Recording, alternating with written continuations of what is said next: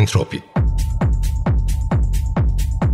Sonsuz enerji, sonsuz devinim ve düzensizliğin değişen ritmi. Hazırlayan ve sunan Bikem Ekberzade.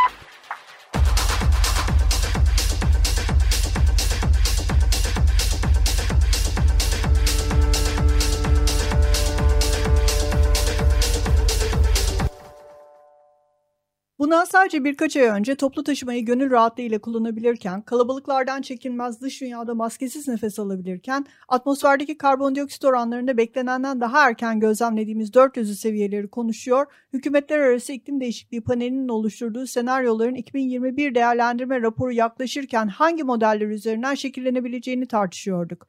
Şu anda geldiğimiz noktada ise mümkün olduğu kadar insan temasına kapalı, izole hayatlar sürüyor ve bir yerlerde birilerinin COVID-19 pandemisine karşı kalkan oluşturacak bir aşı bulmasını bekliyoruz. Birçok uluslararası konferans iptal oldu, ertelendi ya da online ortama taşındı. Birçoğumuz işimizi hala mümkün oldukça internet üzerinden halletmeye çalışıyoruz. Evlerimizde salgına karşı nispeten korunaklı sığınaklarımızda dış dünyada olan biteni internet aracılığı ile bilgisayar ekranlarından ya da mobil aletlerden izliyoruz.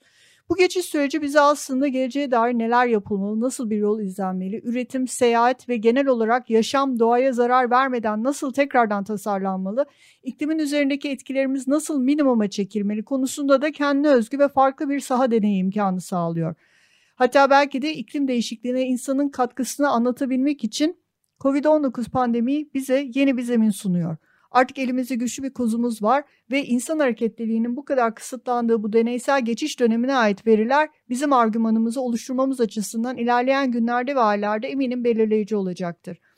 Doğal yaşam alanları insan faaliyetleri nedeniyle eşi görülmemiş bir şekilde yok edilen vahşi hayvanlardan insanlara geçen hastalıkların son yıllarda hızlı arttığını görüyoruz. Çevre uzmanlarına göre doğa bize yeni koronavirüs salgını ve devam eden iklim kriziyle ilgili bir mesaj gönderiyor. Hatırlayacaksınız Aralık 2019'da Çin'in Wuhan kentinde Covid-19 ile ilişkilendirilen ilk vaka haberleri gelmeden önce Avustralya'daki normalin üzerinde bir alana yayılan yangınları konuşuyor. Akademide ise Türkiye'nin geleceği ve yakın gelecekte beklenen çölleşme ile paralel ülkenin su rezervleri ve yağış parametreleri üzerinden projeksiyonlar üretebileceğimiz modellemeler üzerine çalışıyorduk. Son yıllarda ülke genelinde gerçekleşen ormansızlaşma ve arazi kullanımına bağlı değişimler bizim kuraklık senaryolarımızı daha öne çekmemiz konusunda ciddi sinyaller veriyordu. İnsanın tarih boyunca yaşam pratikleri üzerinden doğaya verdiği zararların belirli kapasitelerde kendisine epidemi ya da pandemi olarak geri dönmesi çok da yeni olaylar değil aslında. Yeni koronavirüs salgını öncesinde de birçok kez kitlesel etkiye sahip birçok bulaşıcı hastalığın insanın doğa ile girdiği güç savaşı sonrası çıktığını biliyoruz. Buna ek olarak COVID-19 pandemisinin Wuhan'da doğal ortamlarından kopartılarak hijyenik olmayan koşullarda salt kar odaklı bir döngünün içerisinde pazarlanan vahşi hayvanların dışkılarından insana bulaştığı da artık pandeminin çıkış noktasına istinaden kesinleşen bilgiler arasında. Bundan daha sadece birkaç yıl önce 2014'te Batı Afrika'da başlayarak 2016'da ancak kontrol altına alınabilen fakat 2018'de Kongo Demokratik Cumhuriyeti'nde tekrar baş gösteren ve henüz yeni yeni kontrol alınmaya başlayan Ebola salgınının da orman arazilerinin hızla tarım ve yerleşim alanına çevrilmesi sonucu insanın normalde yağmur ormanı gibi farklı ekolojik alanlarda muhtemelen çok da etkileşimde bulunmayacakları vahşi hayvanların dışkı ve karkasları ile temas etmesi yoluyla bulaşarak kısa bir sürede ve kontrol altına alınamaz bir hızla yayıldığını da biliyoruz. Ebola'nın hızlı ve sürekli bir salgın haline dönüştüğü, bölgesel ve dönemsel olarak alevlendiği ve hala mutlak olarak kontrol altına alınamadığını da düşünürsek, bulaşıcılık oranının daha yüksek olduğu araştırmalar ile ortaya konulan COVID-19'un kısa bir süre içerisinde yayılımının sınırlandırılabileceği ve kontrol altına alınabileceğini öngörmek çok da gerçekçi bir yaklaşım olmayacaktır. Covid-19'un bugün insanlığın karşı karşıya olduğu en acil tehdit olduğunu biliyoruz. Ancak uzun vadede insanlığın karşı karşıya kaldığı en büyük tehditin iklim değişikliği olduğunu da unutmamalıyız. Ürettiğimiz ve doğal olmayan bir döngü içerisinde ve artan oranlarda sisteme soktuğumuz karbondioksit yüzyıllar boyunca atmosferde ve okyanuslarda kalacak. Özetle COVID-19 pandemisi esnasında yaşanan emisyon düşüşlerinin iklim değişikliği üzerindeki etkileri bu aşamada yok denecek kadar az. Ancak en azından insan hareketliliğinin büyük oranda kısıtlanması sonucu ve beraberine getirdiği endüstriyel yavaşlama ile birlikte yeni emisyonlarda bir düşüş tespit edilmiş olması alternatif enerji kaynaklarına kalıcı geçiş sağlandığı zaman nasıl bir dünyaya uyanabiliriz bir fikir sağlaması açısından önemli.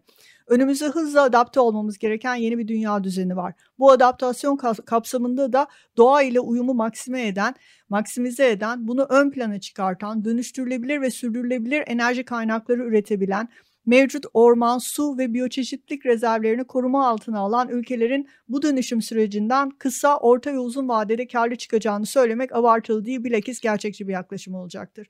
İklim penceresinden baktığımız uzun süredir savunduğumuz iklimin bölgelere sınırlandırılamayacağı argümanı sınırlarımızın içinde ve ötesinde alınan arazi yapısı değişim kararlarının ülkemizdeki iklim trendlerine olan etkisiyle artık kesinleşmiş durumda. Bu Anadolu'da tarihler boyunca belli periyodlarda yaşanan ve çok ciddi tarihsel sonuçlar doğuran bir senaryo ve entropinin ilerleyen bölümlerinde de buna değineceğiz. Ancak her ne kadar içine bulunduğumuz mevcut iklim değişimi gerçeğinin kontrolü artık bir tek bizim elimizde olmasa da geçmişe nazaran çok büyük bir kozumuz olduğu da aşikar. Şöyle ki hem geçmişte bu topraklarda yaşananlara vakıfız hem de enformasyon çağının sunduğu birçok avantajdan faydalanabiliyoruz artık doğru veriler ve modellemelerle bu kaçınılmaz kuraklığın zaman dilimi ve süresini artık öngörebiliyor. Arazi kullanımına bağlı bu süreyi uzaltabiliyor ya da kısaltabiliyor. Buna göre hesaplamalar yapabiliyor. Farklı senaryolar üretebiliyor gene e, modeller üzerinde ve arazi kullanımının değişiklikleri ve doğal alan tahribatı bu hızlı giderse yakın gelecekte ne tarz tehlikelerle yüz yüze kalacağız? Bunları çok düşük hata paylarıyla hesap edebiliyoruz. Yani bir nevi biz e, sayısal olarak geleceği aslında görebiliyoruz. Mevcut projeksiyonlarda emisyonlar bugünkü haline korusa dahi Türkiye bu kuraklıktan nasibini alacak. Bunun bilincindeyiz. O yüzden mevcut bitki ve orman örtüsünün ne pahasına olursa olsun korumalı ve hatta Hindistan ve Çin gibi ülkelerin hızla başlattıkları toprak ve su döngüsünü korumaya yönelik yeniden ormanlaştırma çalışmalarının bir benzerini e, UNEP'in Birleşmiş Milletler Çevre Programı'nın da yakın dönemdeki önerilerini dikkate alarak ülkenin eski ve köklü orman örtüsünün restorasyonu ile vakit kaybetmeden başlatmalıyız. Bu aynı zamanda bize uzun vadede coğrafi bir avantaj olarak da geri dönecektir. Şöyle ki endüstri devrimi artık tepe noktasını gördü. Bu eski düzenin pandemi ekseninde nasıl hızla yavaşladığını, kendi kendini idame edemez hale geldiğini ve toparlanmasında nasıl uzun bir zaman alacağını birlikte gözlemliyoruz. Artık devir bilim ve enformasyon devri. Bunu öngören sektörler ve bunu kendi üretim biçimlerine adapte edebilen şirketler ayakta, ayakta kalırken bunları yönetim biçimlerine hızlıca entegre edebilen ülkelerde rekabetteki yerlerini koruyabilecekler. Az sonra programa konuk olacak Profesör Ömer Lütfü Şen ile tam da bu konuları konuşacağız. Covid-19 pandemisi kalıcı bir düzeltmeyi mi işaret ediyor yoksa kızgın tavada bir su damlası mı? Onu değerlendireceğiz birlikte. Bugün günlerden 15 Haziran 2020 Entropi'nin dördüncü bölümüne hoş geldiniz.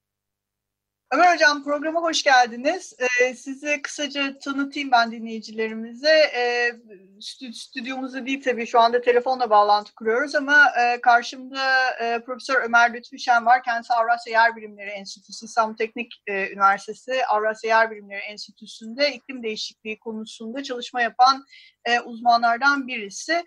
Ee, hocam bir dönem bir süredir konuşuyoruz zaten biliyorsunuz bu e, Covid-19 pandemisiyle birlikte gerçekleşen e, gerek endüstride gerek toplum hareketliliğindeki yavaşlama acaba iklim değişikliğine herhangi bir etkisi olacak mı olmayacak mı? Bu konuda yazılıp çizen bazı şeyler de var ama hemen oradan bir başlayalım mı? Siz ne düşünüyorsunuz bu konuda? Sizce e, bu pandeminin gerçekleştirdiği yavaşlamanın etkisi e, ya da bize ne gösterdi? Etkisinden daha çok e, bu dönemde neler gözlemledik? Sizden dinleyebilir miyim? Ya bu e, pro, öncelikle e, teşekkür ederim beni programa davet ettiğin için.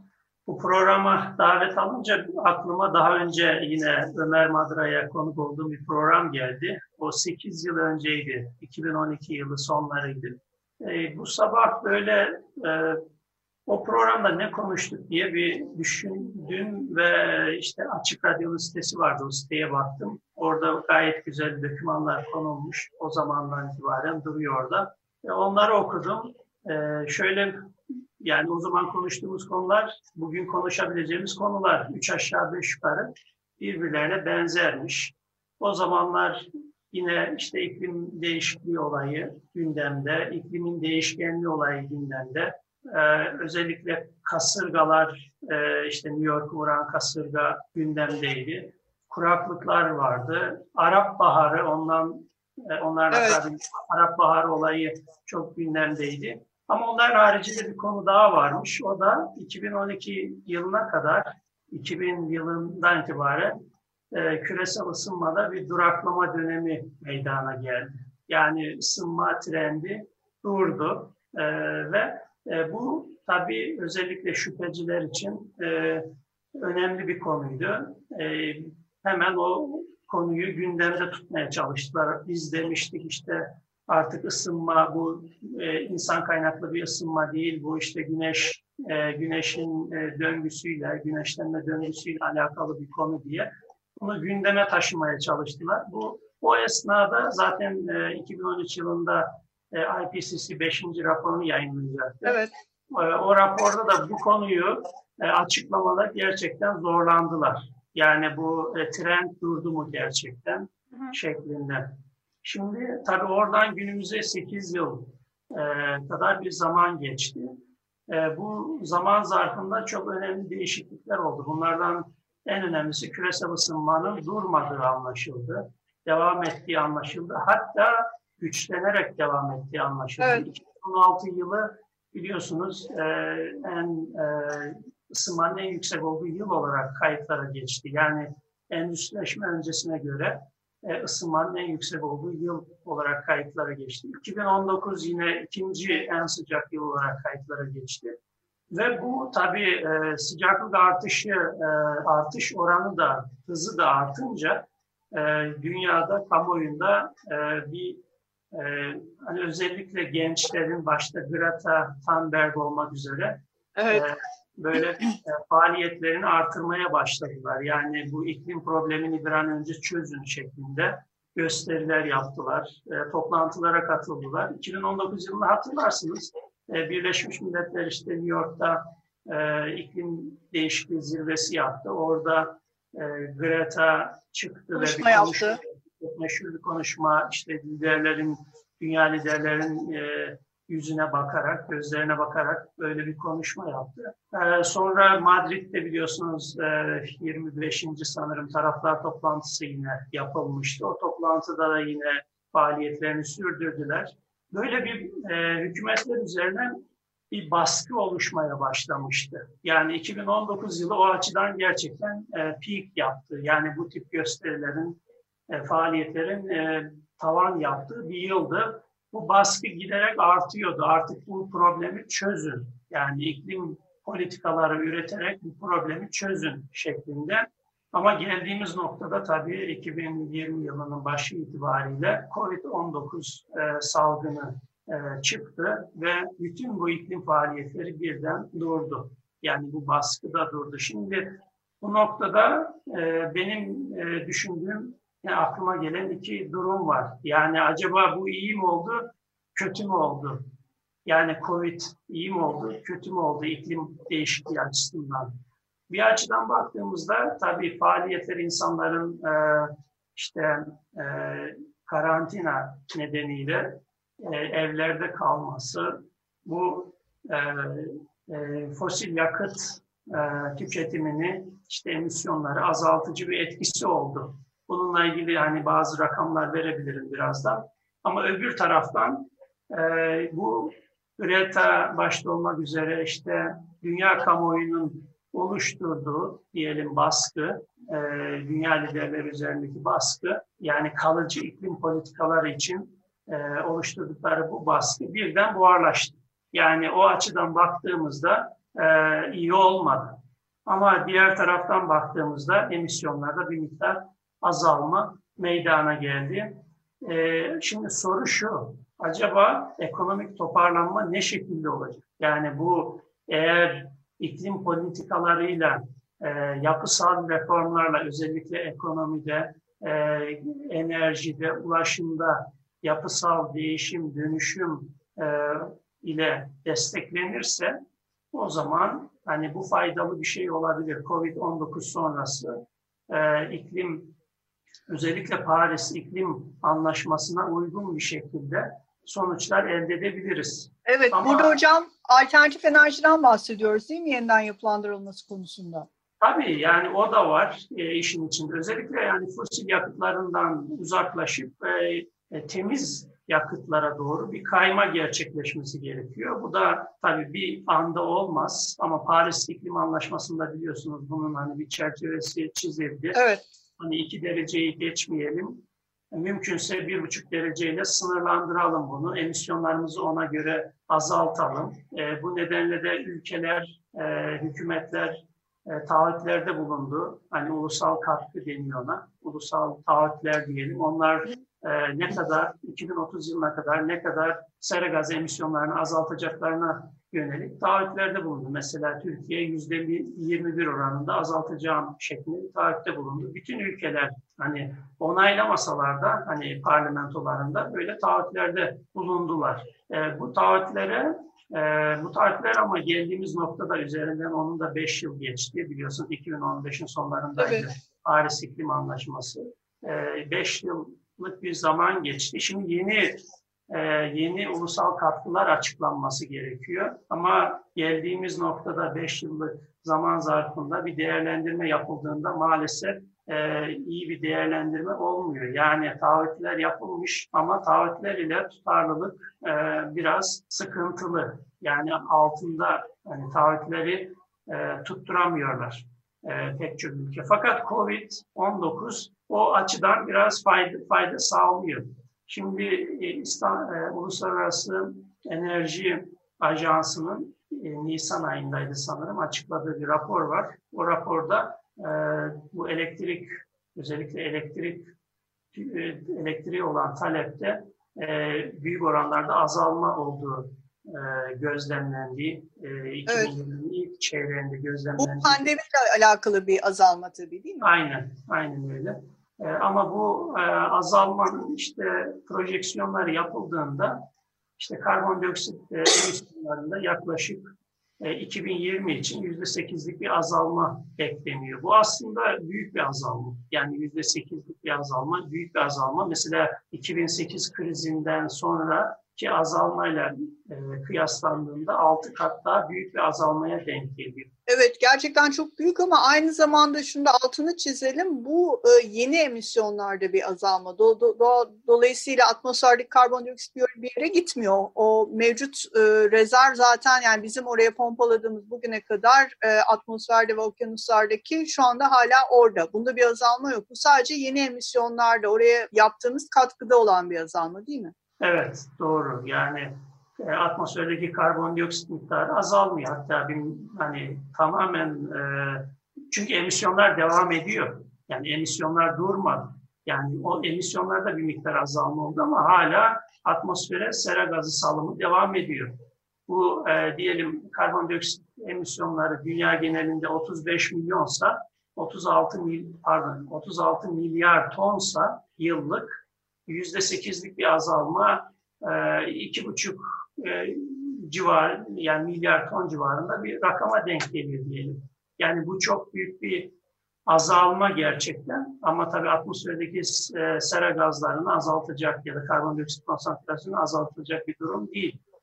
Bizim gerçek anlamda bunun ancak yani azalması gerçek anlamda her yıl yüzde diyelim sekiz azaltma yaparsak ya da her yıl yüzde beş azaltma yaparsak e, 2050 yıllarında diyelim e, emisyonları sıfırlarsak ancak o zaman işte e, bu Paris İklim Anlaşması'ndaki hedeflere ulaşabiliyoruz. Evet. Yani bir buçuk derecelik hedefleri tutturabiliyoruz. Yani bu nasıl olabilir? Ya, düşünebiliyor musunuz? Ee, yani her yıl yüzde beş azaltım yapacağız. İnsanları siz eve kapatarak bunu yapamazsınız. Yani karantina Hani karantina o açıdan e, etkili, etkili bir yöntem ama bu bir virüs olduğu için evet. yapılan bir uygulama. Ve geçici bunu, bir yöntem aynen. aynı zamanda. E, yani bunu her yıl e, farklı sebeplerle de yapamazsınız. Bu evet. durumda gerçek çözüm o değil. Gerçek çözüm iklim politikalarıyla hani bunu gerçekleştirmek, kalıcı politikalarla bunu gerçekleştirmek. Benim tek en büyük endişem tabii bu Covid'den çıkışta e, artık evet, ekonomi e, o kadar ön plana geldi ki Ee, yani bu fosil yakıt, yani belki kazanımları da kaybedeceğiz. Yani iklim değişikliği konusunda bazı kazanımlar elde edilmişti. Evet, oraya da gelmek istiyorum aslında. Çünkü o sizin tezlerinizden birisi. Bunu daha önce de konuştuk. Ee, siz e, bu işte herkes seviniyor, manşetler atıyor. Ee, Birçok gazetede okuyoruz. İşte e, pandemi esnasında işte yeni emisyonlarda şu kadar düşüş var. Biz de az önce konuştuk.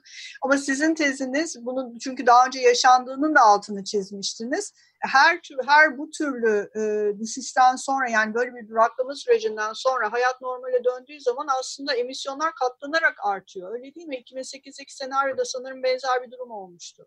Evet, yani 2008'de biliyorsunuz e, ekonomik krizdi, o finansal bir krizdi. 2009'da e, emisyonlar önemli oranda düştü. Ancak yani önemli oranda derken böyle yani sıfırlamadı yani çok az bir düşüş diye. Fakat yani belirgin bir düşüş oldu. Fakat toparlanma öncekinden daha hızlı bir duruma getirdi. Yani emisyonlardaki artış öncekine benzer ve hatta ondan daha hızlı, hızlı bir e, daha yüksek bir duruma getirdi. Ve bu çok kısa zamanda oldu. Şimdiki e, durumda da beklenen genelde e, şöyle e, yani e, bu belki biraz daha büyük bir olay. Yani, e, yani emisyonlardaki artış hızı biraz daha e, fazla yavaşlayacak. E, fakat asıl e, önemli olan olay e, sadece artışı geciktirecek. Yani evet. COVID-19'un ekonomik sonuçları emisyon eğrisini aşağı bükmek için çok da etkili olmayacak büyük ihtimalle. Sadece artışı biraz geciktirecek. Bu e, 2019 2009'da böyle değildi ama mesela petrol krizinde böyle oldu. Birkaç yıl süren bir e, duraklama dönemi oldu ama daha sonra eğilim aynı olduğu gibi e, devam etti. Sadece bir kaymaya yol açtı. Şimdi e, tabii e, önümüzdeki yıllar için e, 2030 hedeflerimiz var bizim. Yani bütün dünyanın 2030 e, evet. hedefleri var. Paris İklim Anlaşması kapsamında. Burada nasıl e, politikalar sürdürürsek ve COVID-19'u e, diyelim bu anlamda olumlu kullanırız. Bununla ilgili yapılan çalışmalar var. Özellikle bu uluslararası e, pardon iklim eylem takipçisi diye bir site var, e, bir grup var diyelim. Onlar e, bu tip projeksiyonlar üretiyorlar ve aynı zamanda e, ülkelerin 30'dan fazla ülkeyi Paris İklim Anlaşması kapsamında yaptıkları taahhütleri yerine getiriyorlar mı, getirmiyorlar mı veya hangi durumdalar onunla ilgili takip eden bir grup diyelim. Onların bu COVID ile ilgili yaptıkları projeksiyonlarda yani bunun daha çok artışı geciktireceği yönünde ama eğer fosil yakıt e, diyelim e, kullanımını artıracak bir şekilde e, bir çıkış olursa o zaman öncekinden daha e, kötü bir duruma gelebiliriz. Şimdi e, baktığınız zaman e, hükümetler tabii ekonomi e, son hani haftalarda diyelim o ekonomi e, endişeler ön plana çıkmaya başladı. E, ve her e, hükümet hızlı bir şekilde belki e, olması gerekenden de daha önce davranmaya başladılar. E, ekonomiyi yani canlandırma yönünde, toparlama yönünde. Bu çıkışta e, umarım e, fosil yakıtlarına kayma olmaz o kadar. Yani mevcut politikaların korunması bile e, yine bir avantaj. Umarım daha ötesine geçmezler. Ama temiz e, yakıt e, kullanımı konusunda e, adımlar atılırsa e, bu Paris Anlaşması'yla daha uyumlu sonuçlar e, ortaya çıkaracaktır. Evet yani özetle hocam biz Covid bize sadece Covid-19 e, pandemisi bize sadece aslında e, insan etkisi ortadan büyük ölçüde kalktığı zaman e, emisyonların düşebileceğine e, yeni emisyonların düşebileceğini göstermesi açısından önemliydi ama bunun sürekli olmadığını sizin de söylediğiniz gibi biliyoruz e, ve insanlar hayata geri döndükleri zaman, hayat bir şekilde normalize olmaya başladığı zaman bizim buradan tek çıkış yolumuz iklime karşı e, iklim değişikliğine karşı mevcut süreci daha dengeli bir şekilde yönetmemizin tek çaresi aslında sizin de defaatçe söylediğiniz gibi fosil yakıtlardan uzaklaşmamız. E, şimdi e, biz Anadolu'nun daha önce büyük kuraklıklar geçirdiğini biliyoruz. E, mevcut iklim projeksiyonlarında da zaten ilerleyen yıllarda yeni bir kurak döneme girme olasılığından bahsediliyor sürekli. Özellikle Batı Anadolu için. Ee, sizin çalışmalarınızda mevcut durumda eğer bu şekilde e, emisyonlar devam ederse, sıcaklık artışları bu şekilde devam ederse e, gelecekte neler bekliyor? Türkiye yani gelecekle ilgili projeksiyonlar oldukça net. Yani sıcaklıklar Türkiye'de her yerde artacak. Ee, ama Doğu Anadolu'ya, İç Anadolu'ya, Güneydoğu Anadolu'ya doğru gittikçe daha fazla artacak. Türkiye'nin güneyinde yağışların gelecekte azalmasını bekliyoruz. Ee, kuzeyinde çok fazla bir değişiklik olmayabilir. Yani gelecekteki resim Türkiye açısından böyle. Şimdi tabii bu e, Covid e, ile ilgili süreçte söylemek istediğim hani bir nokta daha var. E, zaman hani gösterdi ki COVID-19 sınavını e, sağlık sistemi e, bu ölçekte bir pandemiye göre hazırlıklı olan ülkeler daha az hasarla, hasarla atlatıyor. Covid-19'a kıyasla biliyorsunuz e, daha yavaş gelişen bir olaydan bahsediyoruz. Bu da iklim değişikliği. Bu yönüyle insanları e, gaflete e, sürükleyen bir yönü var. Yani yavaş değişiyor. Ama Covid birden geldi. Hemen ona çare bulunmaya Evet, birebir hayatımızı etkiledi. Ama iklim değişikliği yavaş sürece e, yayılıyor. Süreç. Aynen. E, fakat uzun vadede belki Covid gibi çok etkili olabilecek bir bir konu. Bunu da bunun üzerinde de çözümleri mutlaka daha ciddi bir şekilde e, üretmeliyiz ve uygulamaya koymalıyız diye düşünüyorum. Evet, çok teşekkürler hocam yayına katıldığınız için. Sizi ilerleyen bölümlerde tekrar davet edeceğiz. Umarım bu sefer e, stüdyoda e, sizi konuk edebiliriz. E, bakalım gelişmelere göre biz de hareket edeceğiz ama bugünkü yayına katıldığınız için çok teşekkürler. E, çalışmalarınız için size başarı diliyorum. Görüşmek üzere.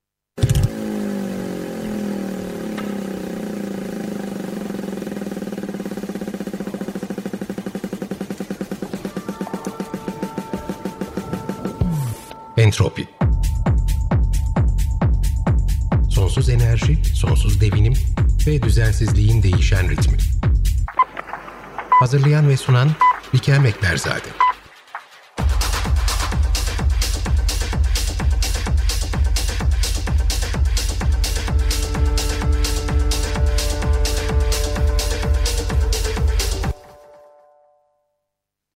Açık Radyo program destekçisi olun bir veya daha fazla programa destek olmak için 212 alan koduyla 343 41 41.